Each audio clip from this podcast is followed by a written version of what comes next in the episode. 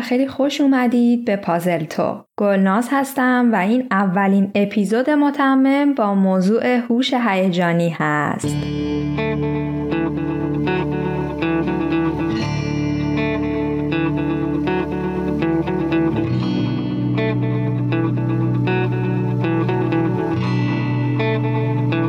همینطور که اسم متمم یعنی کامل کننده این قسمت هم قرار تکمیل کننده صحبت های ما در مورد خشم باشه. تو اپیزود مربوط به خشم گفتم که افراد با هوش هیجانی بالا بهتر می‌تونن خشم خودشون رو کنترل کنن و همینطور به اطرافیانشون هم بهتر می‌تونن تو درک و مدیریت خشم کمک کنن. قراره اینجا بیشتر با موضوع هوش هیجانی آشنا بشیم و راه تقویت اون رو بشناسیم. یه نگاهی هم داریم به کتاب آقای دنیل گلمن با عنوان Emotional Intelligence یا هوش هیجانی.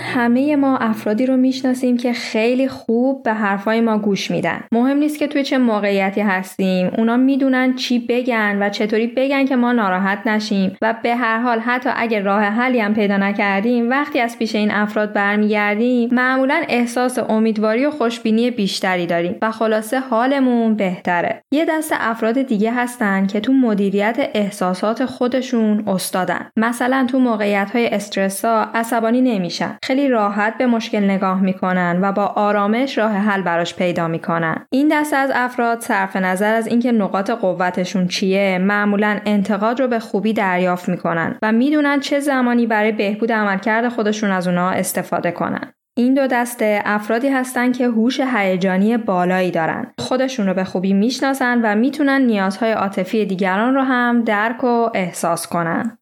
حالا ببینیم این هوش هیجانی که این همه صحبتش رو کردیم چی هست. همه ما شخصیت متفاوتی داریم و روش های متفاوتی هم برای نشون دادن احساسات خودمون داریم. حالا پیمایش این همه تفاوت بین من، شما و افراد جامعه نیاز به هوش خاصی داره مخصوصا اگه بخوایم تو زندگی موفق باشیم. اینجاست که هوش هیجانی اهمیت پیدا می‌کنه. هوش هیجانی به توانایی ما در درک و مدیریت احساسات خودمون و دیگران گفته میشه. افراد با هوش هیجانی بالا معمولا تو بیشتر کارهایی که انجام میدن موفقن. چرا؟ چون اونا کسانی هستن که بقیه بیشتر دوست دارن باشون در ارتباط باشن.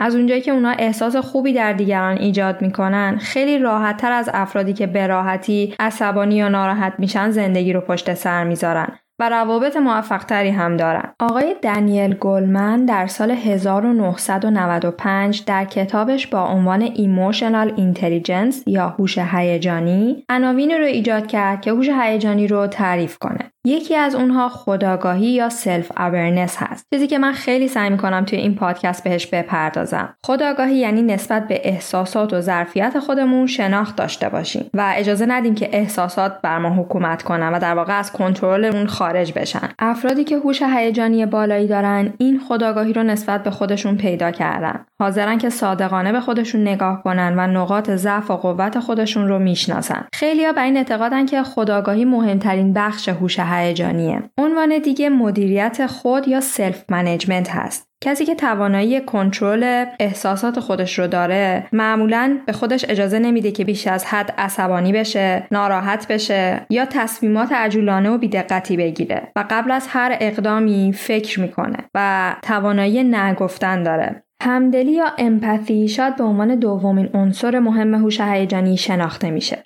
همدلی یعنی توانایی شناسایی و درک خواسته ها و نیازهای اطرافیانمونه. افراد دارای همدلی در تشخیص احساس دیگران خیلی قوی هستند و این افراد معمولا در مدیریت روابطشون گوش دادن و ارتباط برقرار کردن با دیگران خیلی عالی هستند. از کلیشه سازی و قضاوت دیگران اجتناب می‌کنن. خوبه که بتونیم این مهارت همدلی رو تو خودمون تقویت کنیم. چون کمکمون می‌کنه که زندگی اجتماعی موفقتری داشته باشیم و اگه تو پست های مدیریتی هستیم کمکمون می‌کنه که بهرهوری تیمی که باش کار می‌کنیم رو بتونیم افزایش افزایش بدیم. مهارت های ارتباطی یکی دیگه از نشانه های هوش هیجانیه. صحبت کردن با افرادی که مهارت ارتباطی خوبی دارن معمولا خیلی آسونه. این افراد تو تیم خیلی خوب کار می‌کنن و به جای تمرکز به موفقیت خودشون به پیشرفت دیگران هم کمک می‌کنن. می‌تونن اختلافات رو مدیریت کنن، ارتباط برقرار کنن و در حفظ روابط استادن. این مهارت هم کمک می‌کنه که اگر دارید کار تیمی انجام می‌دید بتونید ارتباط خوبی با هم تیمی هاتون برقرار کنید و جایگاه خوبی رو توی تیم پیدا کنید. وقتی صحبت از موفقیت در زندگی میشه، هوش هیجانی یا EI به اندازه بهره هوشی یا IQ اهمیت پیدا می‌کنه. تو کتاب هوش هیجانی بارها مثال زده شده در مورد اینکه افرادی که ضریب هوشی بالایی دارن و تو جامعه باهوش تلقی میشن، اگه تو زمینه هوش هیجانی قوی نباشن، تو زندگی اجتماعی و روابطشون دچار مشکلات زیادی میشن. حتی تو سطوح کاری خیلی وقتا آدمها با IQ بالا ولی EI پایین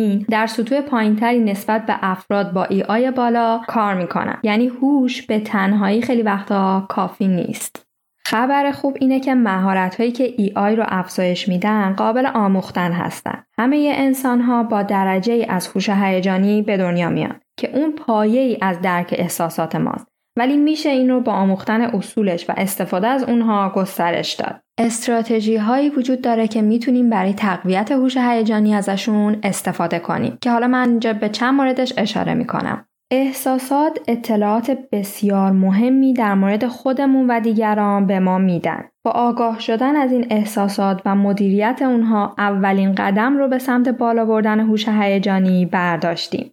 هر وقتی که احساس شدیدی مثل ترس، خستگی، شادی، غم تجربه کردید، یکم وقت بذارید و اونها رو بررسی کنید. ببینید چی باعث این احساس در شما شده. یه عادت ایجاد کنید که احساساتتون رو بروز بدید. خیلی خوبه که بتونیم هر روز یا حداقل هفته یکی دو بار این احساساتمون رو روی کاغذ برای خودمون بنویسیم. وقتی اونها رو روزانه بنویسیم، کمکمون می‌کنه که بهتر بتونیم تحلیلشون کنیم و بفهمیم که چی باعث به وجود اومدن اون احساس شده. و وقتی این آگاهی رو پیدا کنیم خیلی خیلی بهتر می‌تونیم برای دفعه بعد که اون احساس سراغمون میاد آماده باشیم. و خب راحتتر مدیریتش کنیم. کار دیگه که می‌تونید بکنید این که بررسی کنید تو موقعیتی که استرس دا هست براتون شما چطوری واکنش نشون می‌دید؟ آیا هر دفعه که چیزی می‌خواید اونجوری که می‌خواید پیش نمیره ناراحت میشید؟ دیگران رو سرزنش می‌کنید و عصبانی میشید؟ سعی کنید به این موضوع که احساساتتون بر روی اعمالتون چه تأثیری می‌ذاره بیشتر آگاه باشید. قبل از اینکه کاری انجام بدید فکر کنید ببینید تاثیرش روی دیگران چیه. اگه تصمیمات شما روی دیگران و زندگیشون تاثیر می‌ذاره خودتون رو جای اونها بذارید. ببینید اونا چه احساسی خواهند داشت و شما چطوری می‌تونید بهشون کمک کنید تا با اثرات اقدام شما کنار بیان. مسئولیت اعمال خودتون رو بپذیرید. اگه احساسات کسی رو جریحه دار کردید مستقیما ازش عذرخواهی کنید.